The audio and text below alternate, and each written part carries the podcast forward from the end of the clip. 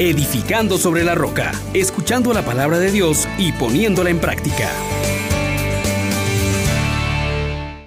Bendito sea Dios, hermanos, que en esta mañana, en esta hora del día en la que te encuentres, te permite escuchar su palabra y te invita a la caridad concreta.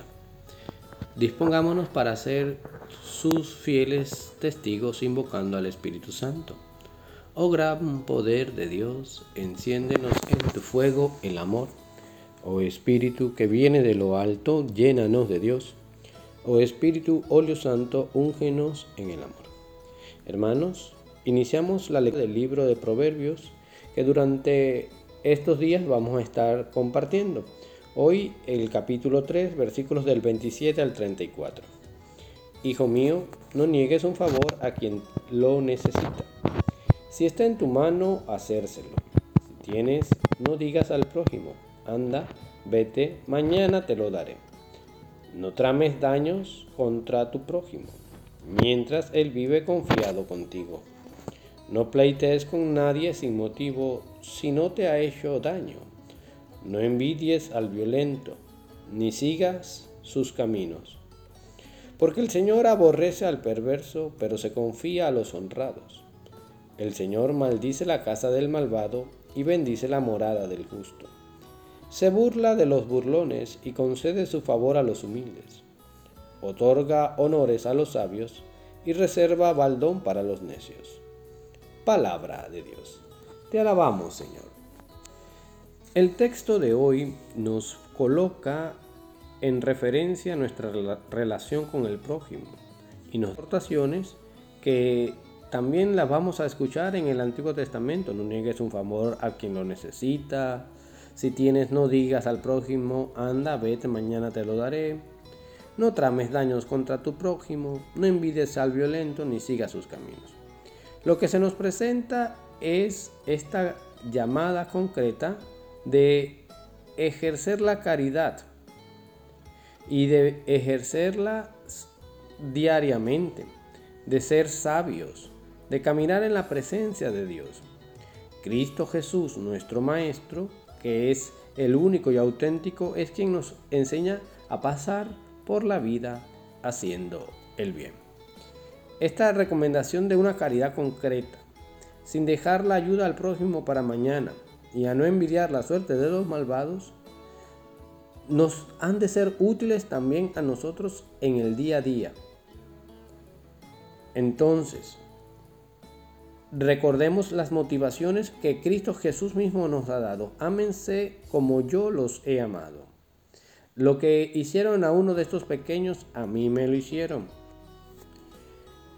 Y con esto también estimulémonos para imitar su estilo de vida en la jornada de hoy. En ese día a día que Dios nos está preparando.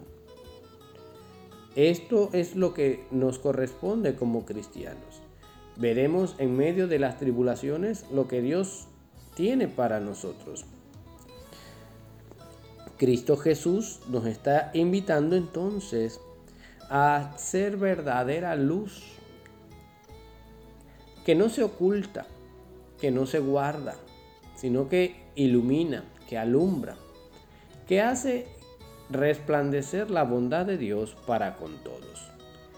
Este es el momento, hermano, hermana, en que nos debemos preguntar si mi vida ha sido luz para otros, le ha brindado favor y misericordia, o me estoy ocultando y reservando.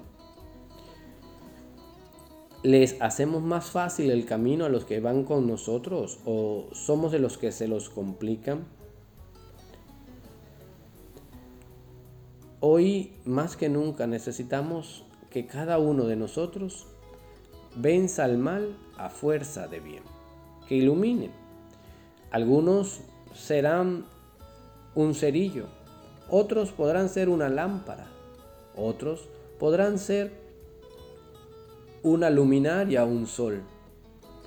Lo importante no es cuánto alumbres, sino que nunca dejes de alumbrar, que nunca dejes de iluminar que con tu pequeño sacrificio colabores con la difusión del reino de Dios. esa madre sacrificada que, que se queda sin dormir velando el sueño del hijo enfermo, ese padre que sabe animar y dar estímulo al hijo. Todas esas cosas son luz.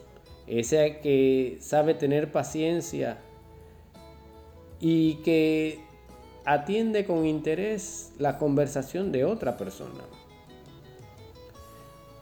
Queremos tener tu gracia, Señor, para no desaprovechar lo poco o lo mucho que tenemos. Danos la gracia de poder iluminar, de poder alumbrar, de poder ser luz donde tú nos pongas en cada momento de este día. Y así unirnos a ti, Jesús, luz del mundo.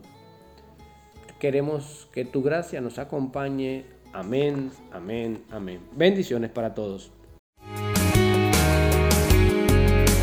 Les exhortamos, hermanos, por la misericordia de Dios, que pongan por obra la palabra y no se contenten solo con oírla